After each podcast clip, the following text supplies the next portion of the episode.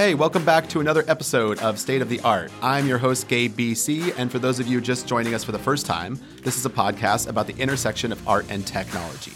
Each week, I'll be having a conversation with another artist, curator, inventor, robot, museum specialist, or CEO about how creative people are working with tech. If you have a suggestion for a guest or a topic that you'd like to hear more about, feel free to send me an email at gabe at thestateoftheart.org. All right, let's get this week's episode started off. Happy Halloween, State of the Art. Uh, today we have a very special guest on the show, Abhishek Singh. Uh, not necessarily Halloween related, although you have made projects that have to do with uh, horror. Yeah. Uh, we'll talk about one of those today. So if you're listening today on Halloween, uh, I hope you're having a great holiday. Trying on some costumes, maybe made with some technology as well.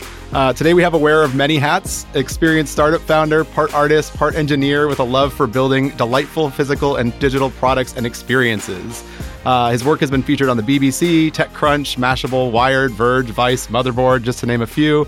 Uh, thank you so much for being here, Abhishek Singh. Yeah, thank you for having me. So, uh, Abhishek, how do you describe what you do? You do a lot of different things, it seems like. I do a lot of different things, and I actually kind of hate this question because I find it so hard to answer. Um, as you kind of said it, I'm like part artist, part engineer, part maker, though I'm not like traditionally trained in either of those fields. So my current description that I just came up with a few days ago was that I'm an experimental prototyper. So I just kind of like work with new technologies and uh, see what I can do with them, how far I can push them, and whether I can create experiences that might not be practical right now, but might be practical in the near future. And how did this all start for you? Like, do you have a background in uh, experimental prototypes? Uh, like, where are you from? How did you get started making this kind of work? Yeah, so uh, that's also a, a long, drawn out story in itself. I, I didn't find myself um, where I am right now in a very kind of like linear fashion. So I've like bounced around and found myself now where I am, which I'm, I'm still not sure where I am, but Okay. yeah, I, uh, what what at least you described me as. So um, I I actually did an undergrad in business, uh, so I didn't have, um, as I said, an art background or an engineering background. I was always very interested in uh, technology. I was interested like in the design side of things, and I was interested in building things by hand. Like growing up, I used to like play with Lego and play with all these uh, physical things and just like b- building things. Um, and then at some point of time, I kind of realized that I had all these ideas in my head, but I had no real way of kind of like implementing them. So I left everything I was like, okay, the way to build things is to infuse them with technology. Uh, so I need to learn learn how to code. So I took some time off, started learning how to code, uh, worked on a few startups, uh, just as ways to get further into programming, into coding and building. And then eventually I found myself um, at NYU's ITP program, uh, which, as some people say, is like an art school for engineers and an engineering school for artists. And since I was neither of those, I was like, hey, this is perfect. Maybe I get a taste of uh, both worlds. And that's where I got uh, more into uh, new mediums, new technologies, and building just fun, delightful projects with them. Yeah, and how do you start making these projects in the beginning? Like, I'm. Uh, let's start, I guess, with your Super Mario project, uh, which uh, kind of makes sense for Halloween. Here, you're you're Yeah. actually dressed as Mario in the video for this project. Uh, how do yeah, you, there's a little bit of cosplay going on in that. Are you interested in cosplay in general? Oh, I, I'm really interested in looking at people dressing up in cos- uh, cosplay, not necessarily myself, because I, I really see that as a as a like a re- really amazing artistic medium, and the effort that goes into creating some of these get-ups and some of these outfits are like just completely amazing. Yeah. So Yeah. in this piece, uh, you've created Super Mario in AR. So how did this start? Like, how were you inspired to make this in the first place? Uh, so uh, again, I, I never set out to make Super Mario in AR, uh, but I'll tell you the process that kind of got me there. Uh, so I started off first uh, being like, okay, I want to kind of experiment with AR. This was my first first real uh, project with AR. I was like interested in the space. I was intrigued by it, and I had decided that now when I was going to learn a technology, the best way to learn it was by building a project in the space. So I was interested in the space. I had access to uh, a Hololens, which is um, a three thousand dollar device that I would otherwise never had had access to thanks to uh, NYU's ITP program. So I was like, okay, let me go ahead and kind of build something with this. Now, where Mario came about was like growing up like most of us, like Mario was one of my favorite video games growing up. um, and at the back of my mind, it wasn't really there at the time, but um, I I began like most people begin is just uh, by just like experimenting and prototyping with a few very basic projects in the space. So literally, the first project that I uh, uh, that I did was take a cube, and this is like basically AR 101. Is take a cube and try to s- place it in the space around me. While placing one of those cubes, I actually placed one slightly above my head. And for some reason, I walked under it. And when I looked up, like all these memories from my childhood suddenly came uh, rushing back. And i was like holy shit this is mario's brick. I am mario and i should jump to break that brick. And that was li- uh, literally the inception of the idea. And from there i kind of took it into building out the entire mario experience. And so in this experience you uh, act you embody mario in some way. And there's bricks that appear in front of you in the park and you can actually jump and break these bricks and uh, you know uh, eat mushrooms and that kind of thing. Yes, so so you can kind of imagine it as me stepping into Mario's shoes and me being Mario in the game. So rather than controlling Ma- uh, Mario on a 2D flat interface uh, through a controller, I myself was Mario. And that was something that AR as a medium uh, allowed, right? It allowed me to step into the shoes to see this entire virtual world around me and to interact it, uh, interact my physical body with these virtual digital elements that were around the space. So so yeah, it was basically um, an exact recreation of the iconic first level of Super Mario Brothers, uh, except it was life life size. It was scaled up for a, a real human being, um, and at the end of it, it's, uh, it uh, extended about 110 meters long.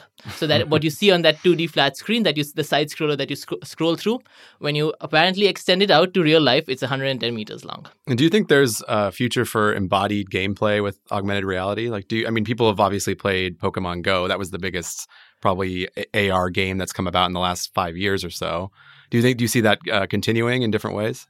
Yeah, definitely. I think like AR and VR both uh, they provide a lot of like potential for embodied gaming, and that's something that I uh, personally am also like really interested in, and that's why like this was one of the first uh, projects that I built because I, I growing up or even like later on I always like imagined myself being in the game, mm. and I, uh, and also kind of being interested in health, being interested in, in fitness, and also being kind of like a sports enthusiast myself, I, I thought this would be a, an extremely fun, challenging, and like fitness oriented way to uh, to create uh, something that's that's just both fun at the same time it gives you a good workout hmm. because i personally don't really like the gym okay mm. i hmm. find the gym really boring so i'm always trying to find ways to um, make my workout more exciting and i feel embodied gaming might just be one of those. Huh, that's interesting. I wouldn't yeah. have thought that Super Mario would one day be used for fitness. And oh, well, it was quite a workout. By the end of it, I was a little, a little bit uh, fatigued.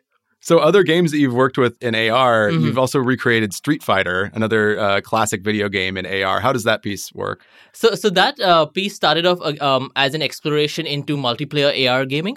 Uh, so, uh, Super Mario Brothers was how can I create a large outdoor um, experience, a single person experience? And then from there, I was like, okay, this is something that I would play by myself, but is there something that I can create that I can play with other people? Right? Can we bring that social aspect into it? And then again, um, going back into my childhood days, I, I remember just playing Street Fighter on these arcade machines with my sister all all day, all afternoon, kind of long. So that was kind of the idea that okay, let me take something that I personally enjoyed uh, there was definitely a, a nostalgia aspect to it, and then bring that again 2D arcade kind of gameplay into the real world. And Street Fighter also kind of made sense because it was like Street Fighter, and I was like actually now taking Street Fighter and putting it into the real streets. so so so that was also kind of like just like a funny play on it. But in this in this experience, you don't embody one of the characters in Street Fighter. You're controlling them, right? Yes. So it's the idea that you are battling someone else in yes. physical space through with these virtual characters. Yeah, so so this I kind of uh, like to call like a virtual gladiator ring, hmm. in which you are the controllers of these virtual gladiators. So you're on either side of this ring, and you are watching them compete right in front of you. But you're you're competing against someone else. Do you think that eventually we'll have sort of relationships with these avatars or game characters? Like, I mean, I think we already have relationship with, uh, with avatars and game characters. Like people, people are so uh, kind of attached to specific characters. They, uh, uh, as the character evolves through gameplay, as they uh, evolve through these storylines, we definitely build a bond with them. So bringing them into the world and out into the world around us, I think that will just further help build that relationship with them. Do you, do you are you worried about that when it comes to AR that we're sort of like training these characters to fight? each other or something. You know, it's sort of like realistic Pokemon in a way. I mean, you you do see your opponent in the background of this AR experience yes. still, but you're fighting them through these other virtual characters that you're training. Is that problematic to you in any way? Um, I mean, see, there, there, are a lot of video games which have uh, some element of fighting and violence and all attached to them, and they've been there forever. Um, and I am definitely not not the one to be like, oh, video games incite violence in any way. Mhm. So I think I think definitely I don't see that that as a problem. I just see that as an another um, avenue for creative expression. Hmm.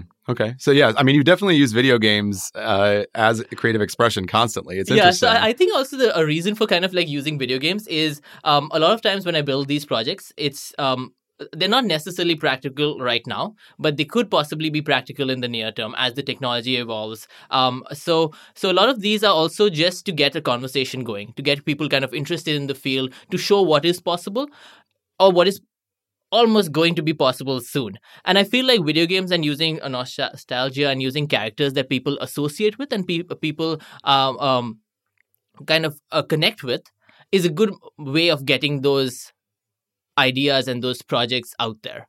Uh, so a lot of the reasons why I use Mario and I use kind of Street Fighter because I know that they have a huge audience already behind them. They have a lot of uh, people from um, youngsters all the way up to my age and beyond who have grown up with them who connect with them instantly and it's not so much about demoing the technology but if you can demo the technology in a way that people are able to connect with it then it has a much a bigger impact Hmm. So you are hoping to inspire people to create their own pieces, or you want them to kind of reflect on how the technology is used? I think it's a combination of the two. So uh, I, I want people to use this as a way to also uh, make their own pieces, uh, which is why in most cases I always open source the code. I always um, release all the assets. Uh, online so that people can use that as kind of a stepping board uh, uh, to stepping stone to build their own pieces and at the same time it's also good to get people excited about fields that i'm excited in because like everybody says okay ar vr is suffering from a content problem Mhm. um, if you can get more people excited about it, if you get get more people developing on it, uh, then that's what's going to create more content into the space. Yeah. And Yeah. do you ever um, worry about people? I mean, I guess not if you're releasing it open source, but Yeah. let's say you one of these ideas that you come up with is worth tons and tons of money. Does that ever enter your mind that oh, you're giving this uh, technology away that you've created? I mean, I think at times I maybe yes, maybe at, at sometimes I kind of uh, do feel that, but um, I think I, I do better by by sharing because Mhm. like I also uh, feel like everything that I've learned so far, I've learned it thanks to others sharing it, Hmm. right? Whether it's uh, either through school or whether it's people just sharing random snippets of information or blog posts or tutorials online, uh, that everywhere that I have reached is thanks to others sharing uh, their knowledge and um, their knowledge and their learnings.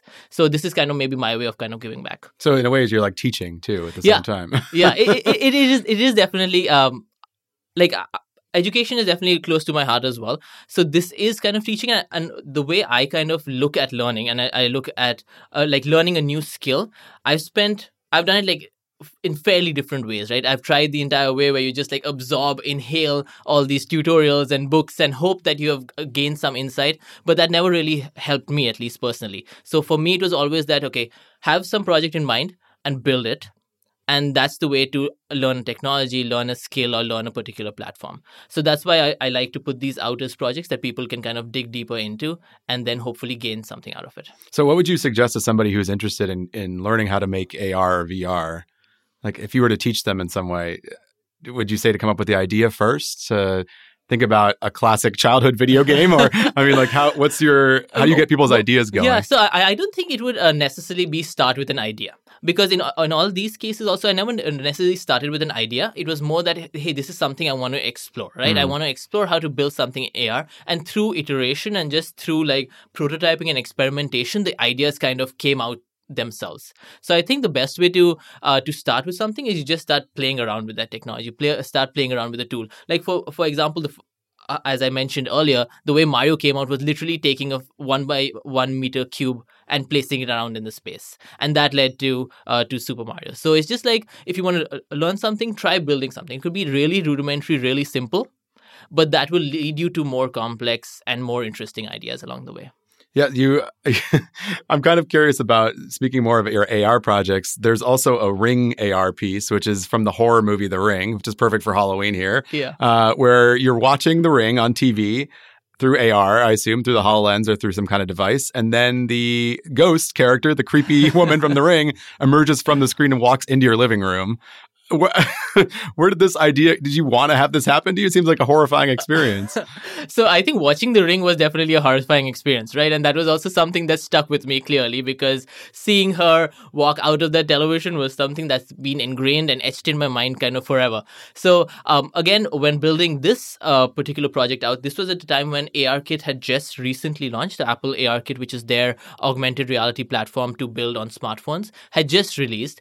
Uh, they still didn't have support for uh, detecting vertical surfaces. They were only being able to detect horizontal surfaces. So I wanted to see if there was a way for me to detect a vertical surface or even mark out a vertical surface and see what I could do with that. Um, again, I didn't start with an idea that I want her to come out of the TV, but it was just like, oh, can I make uh, the camera detect a vertical surface when it currently doesn't support that. Mm.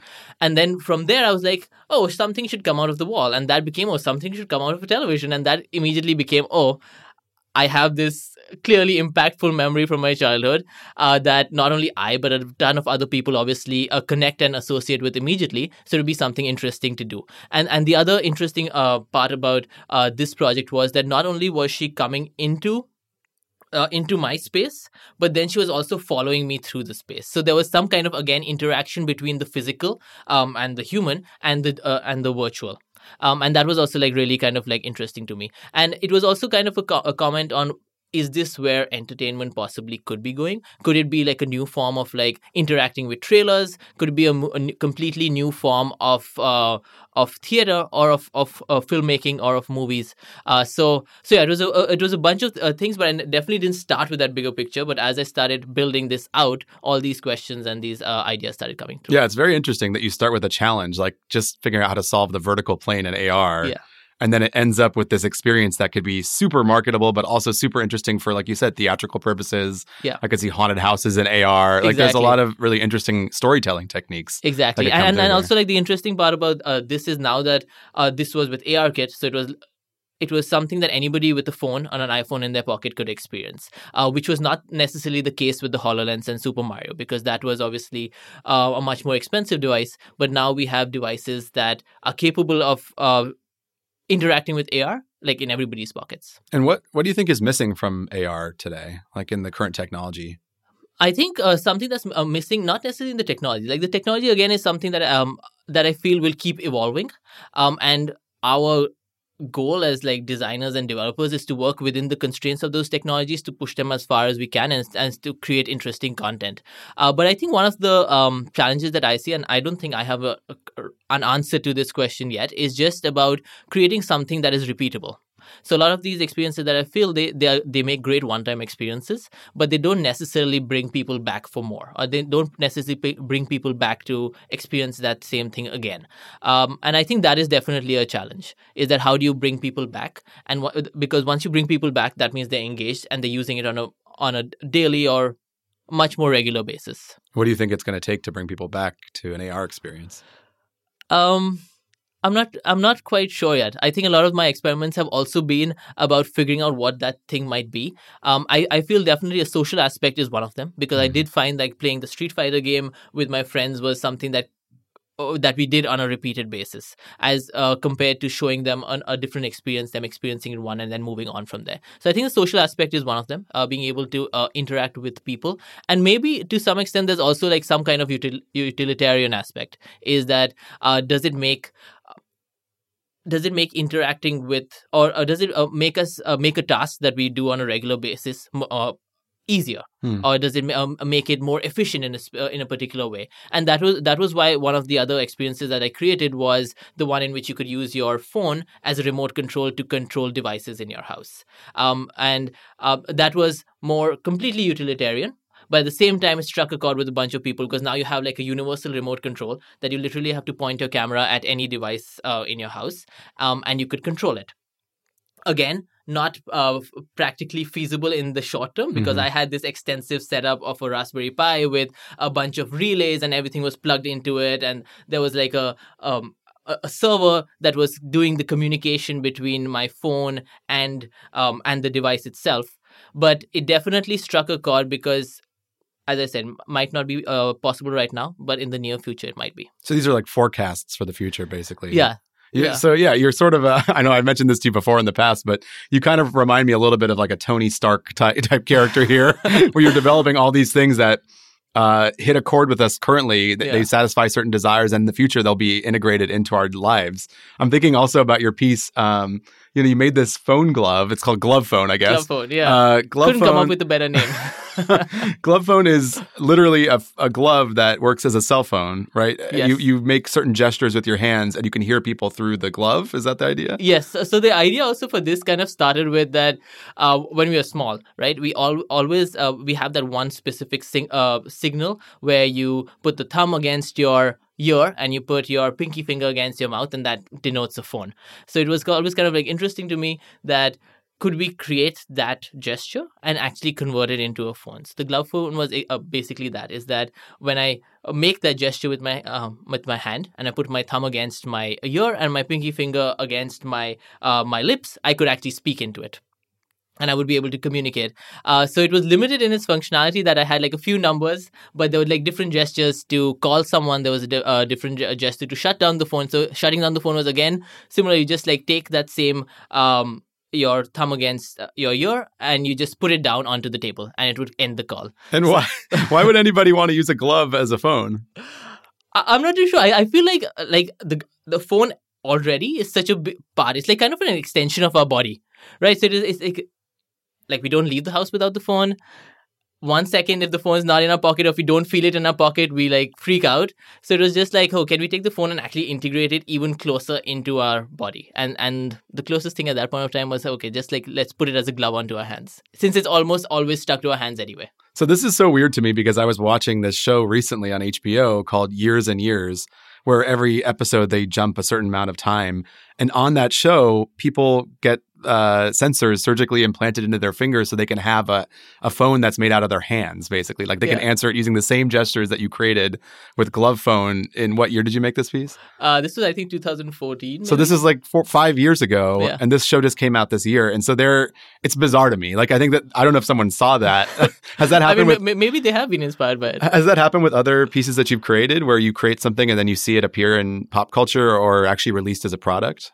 Yeah, I think like um, um uh, speaking about uh, the Amazon Alexa project. So I'll just give you like a quick brief about what the project was. So the project was um essentially how can we get Amazon Alexa, uh, which is a, a, a voice assistant, to respond to sign language. Hmm. And uh, that kind of started out with the question is that if uh, voice is becoming the future of computing um, and the primary way of interacting with our devices, what happens to all all uh, these people or this huge uh, population of people who have difficulty hearing or speaking, and how do we are we thinking about them as designers and developers? Are we uh, creating interfaces? Um, are we taking all people into consideration while making these claims that okay, voice is the only uh, is going to be the only method of interaction with devices in the future?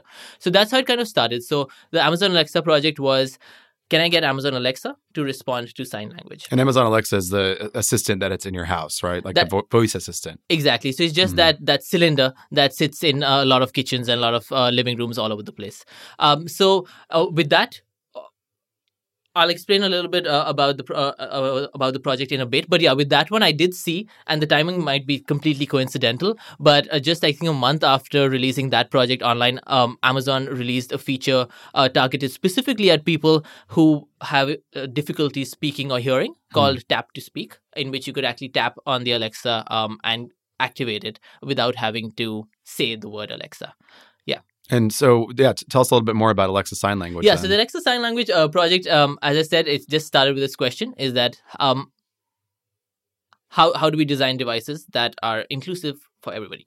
Um, so it was kind of like a hack. It was definitely a hack. It wasn't the most efficient way of getting Alexa to respond to sign language, but to kind of explain how it was set up, uh, I had a laptop which was. Um, a laptop with a webcam, uh, which was running my um, machine learning uh, model, uh, which was taking in images from uh, from the webcam, and that was me performing the sign languages. It uh, the sign language. It was interpreting that, converting that into text.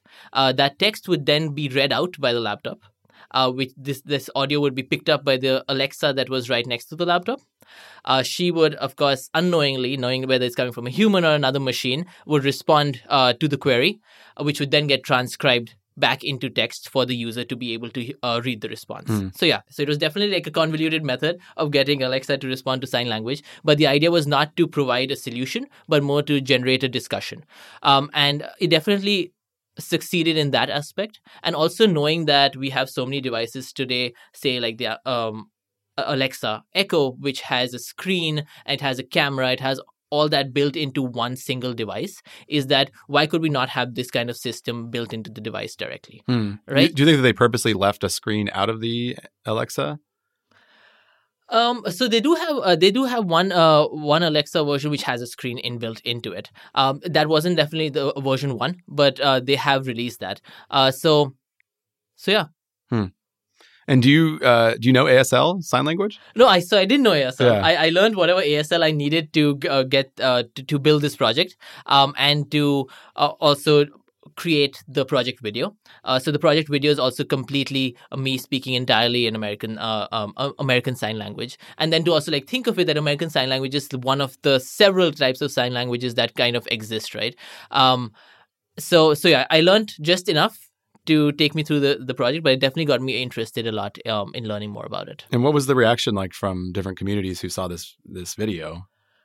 Um, so um, I think the reaction overall was extremely positive, Mhm. right? Uh, it was also a learning um, process for me um, at it, myself because like not knowing someone personally who's deaf um there were cer- certain assumptions that i made or there were cer- certain things that i like, like i took the amazon the, the the sign language process very literally. Like I, I would sign out sign out the phrases word by word whereas native speakers in sign language definitely have phrases they have like different uh, ways and like non-verbal cues is some uh, non-verbal and facial cues are also something which are very important in sign language which obviously my model did not take into consideration Your model was using hands only. it was or- just using the hands and Okay. just the signs um so so it was definitely like an educated process for me because there were a lot of people from uh, the deaf community who told me that hey th- this might not work as an actual solution because you have not considered x y and z and there was no way for me to figure that out until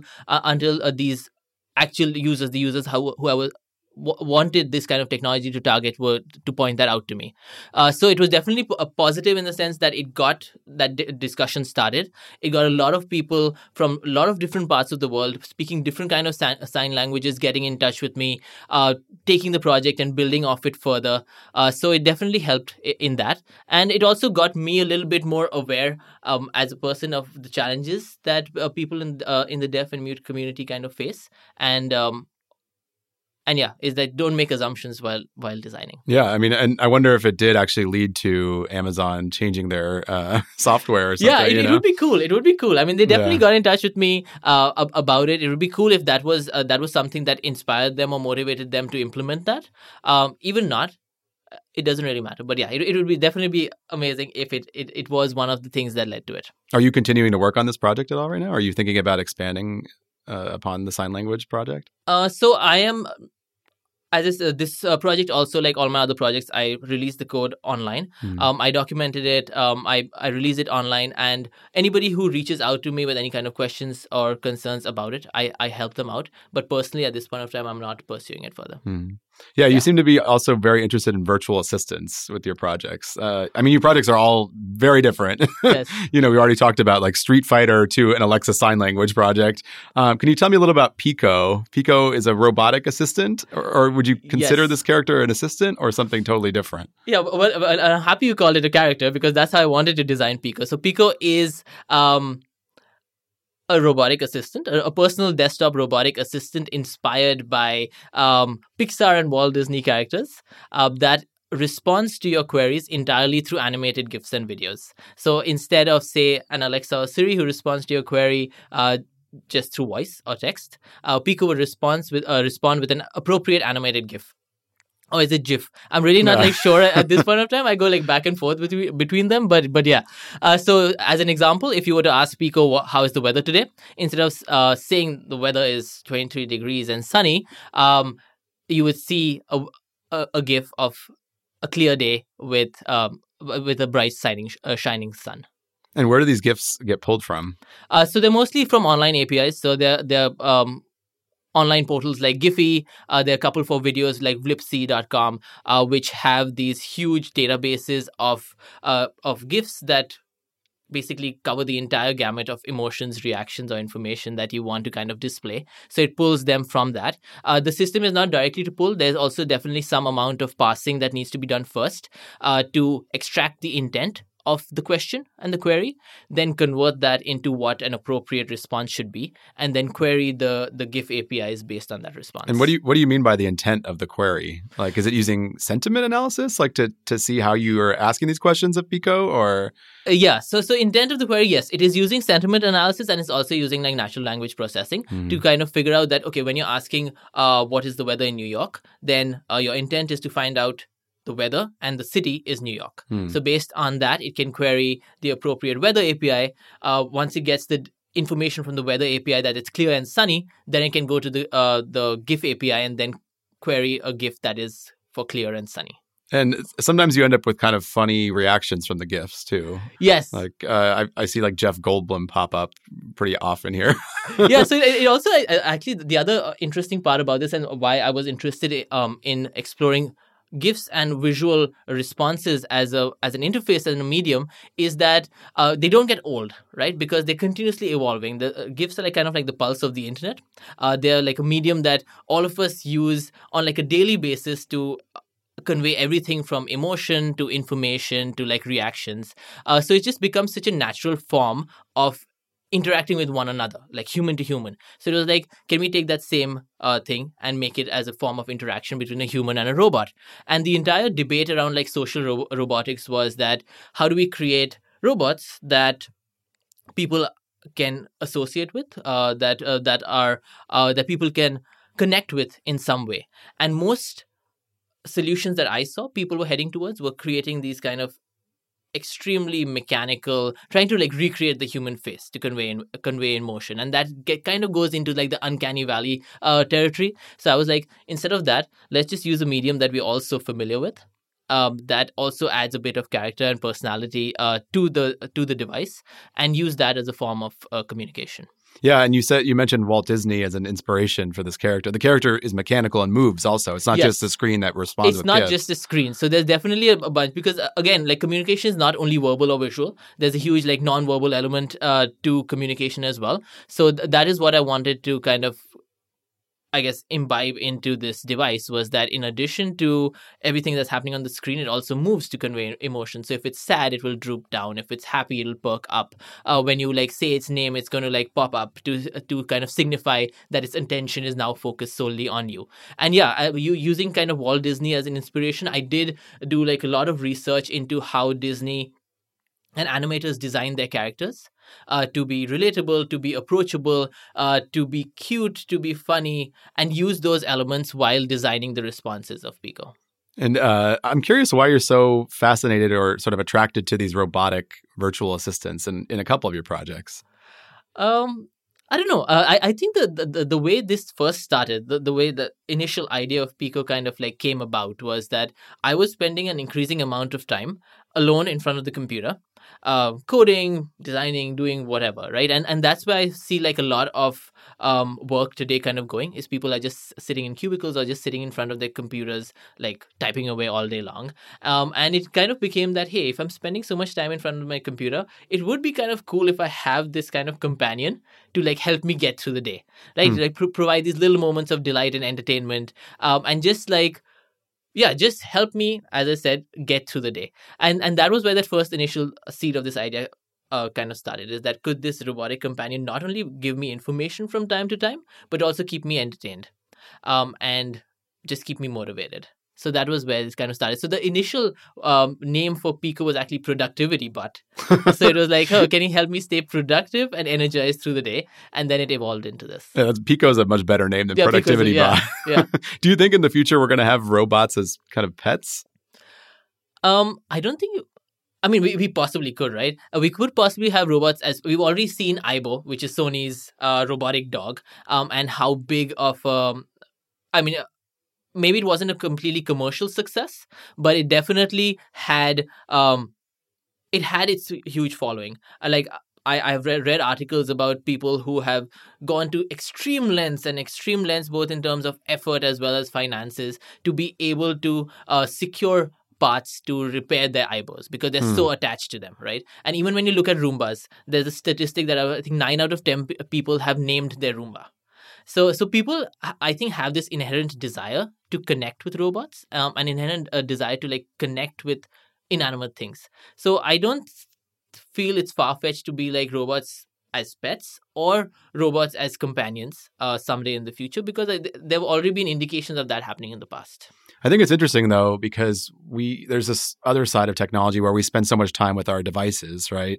Our phones hmm in particular, but we don't give our phones names for the most part, and we also throw them out every two years now. You know, um, but because you personified these robots, you feel a connection to them that you might not feel with your phone. Exactly, exactly. I think, uh, um, and, and that's what with Peeqo. Is like he has a face, he has these glasses that he wears, he has eyes that are uh, that are blinking, and and all of that was to see that whether I can get people to associate with Peeqo in some way and, and personify him as, as you like rightly said. And in many ways that did succeed because you would never call your phone a he or a she or like assign some kind of pronoun to the uh to, to the to the device. But I saw a lot of people uh doing that with Peeqo. Hmm.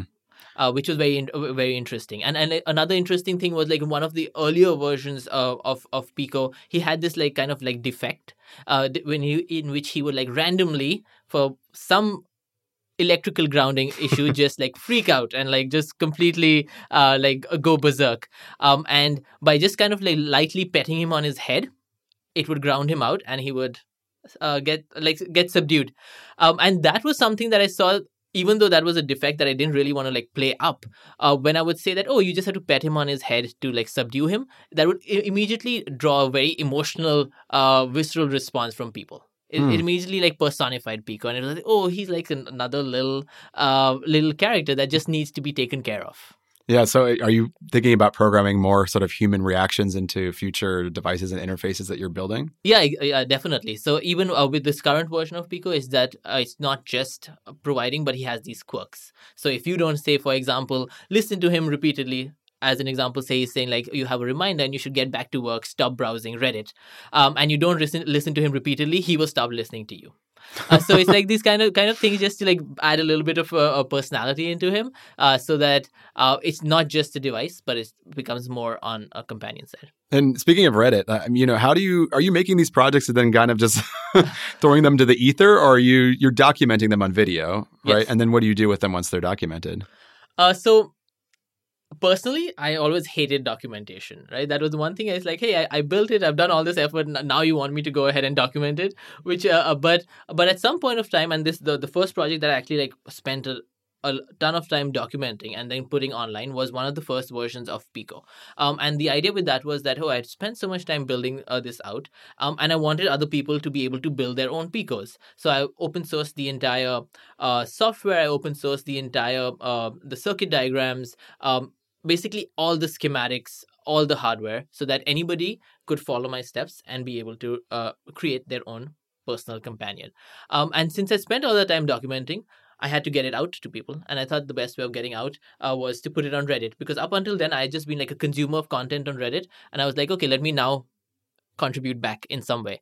Um, and before I kind of knew it, that post like spiraled up uh, Reddit. It reached the top of uh, Reddit's front page and became one of like uh, the the highest rated uh, or the highest uh, voted post on Reddit's DIY um, subreddit of all time. So, uh, and that was kind of my first introduction with how to get your project out there into the world. Hmm. It, it happened completely by accident. I didn't really have any intention that, oh, this is how it would go. But that was definitely my first taste of it. And since then, I have definitely like utilized these platforms and Reddit and Twitter in particular to get my projects out there and in front of the people that I want uh, to experience it with. And what has that afforded you? Do you think like be, having this exposure on Reddit? I mean, a lot of you know, a lot of people maybe who listen to this podcast are artists and they're thinking about how to get their Mhm. work out into the world, yeah. or makers, right? And you put this piece out and it reached the front page of, of the maker section of Reddit. Is that Yeah. correct? Yeah. Uh, and what was the reaction like? Did people contact you and build their own Peeqos? And, I mean, the reaction was great. I mean, so um, I I got a bunch of press coverage that Mhm. came out of it, and that's like the first thing when you once you reach the top of Reddit with something interesting, you're bound to get an inflow of uh, of press coverage. I got uh, afforded me a lot of opportunities that uh, that came my way in, in terms of work, in terms of networks, in terms of connections, um, and and also yeah, it, it was the start of what eventually became me producing seventy five Peeqos and selling them um, so that other people around the world could build, build them out as as kits. So so it, it definitely helped in more ways than I can kind of uh, more ways that I would have ever imagined. And I've kind of like tried to continue using social media as that way to like further my network as well as further my work. Hmm. Uh, so so and and Reddit is kind of like a, it's a difficult beast to tame, right? You don't know what's going to work, you know. Uh, but but there are definitely ways, there are definitely strategies that you can use, and there are definitely communities that you can kind of like go after depending on the type of work that you create to best get your word out there.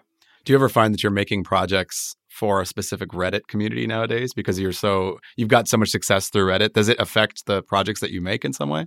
Um, I, I don't think I'm uh, designing projects specifically for Reddit communities, but that is definitely a variable that I keep in the back of my head Hmm. because I think uh, for me it's not so much about see uh, at, at this stage. Like I've got enough press coverage that I don't really th- that is no longer a motivating factor for me. Uh, definitely at one point of time it was that hey can I can I do this can I uh, can I create multiple viral projects and like is there some formula that I can come up with uh, that will guarantee success um, in social media?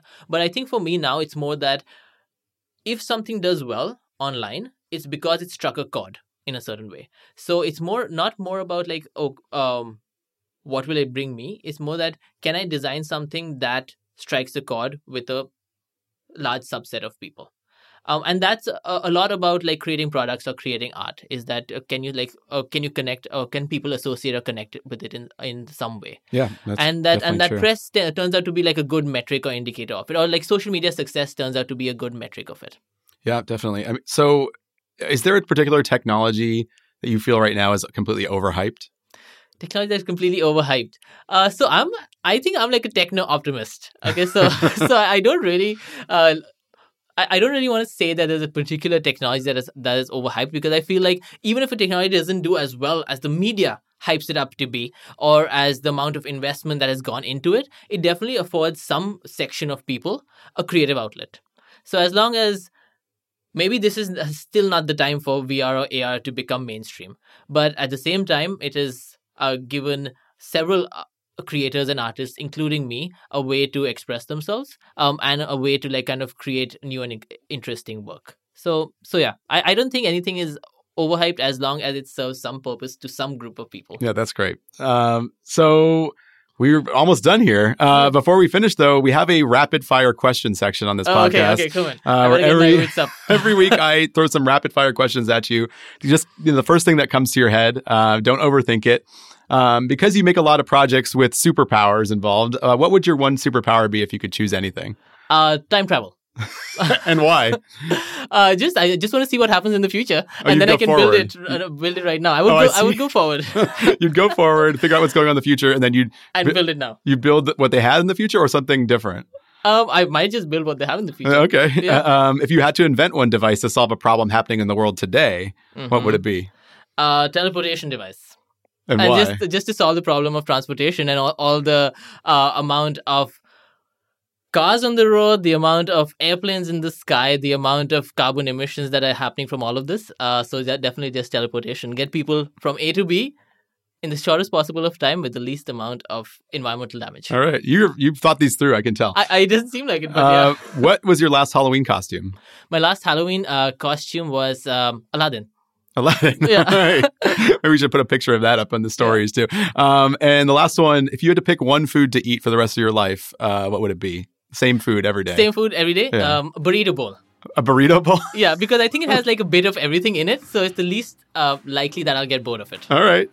Abhishek, thank you so much for being on the podcast this week. Um, we're going to post some uh, links to your work online, and we'll definitely put some of the uh, videos and photos on Instagram. Uh, Abhishek, thank you so much. Yeah, Well, thank you for having me. Thanks so much for listening today. Uh, this is Gabe Barcia Colombo for the State of the Art podcast. Uh, State of the Art is actually created by Ethan Appleby. Uh, we have a great, fantastic producer named Vanessa Wilson, uh, and our audio specialist slash miracle waveform master is Weston Stevens. Uh, so stay tuned for next week. Uh, we're going to have another amazing guest. I'm not going to tell you who it is quite yet, but I promise it will be worth it. Bye.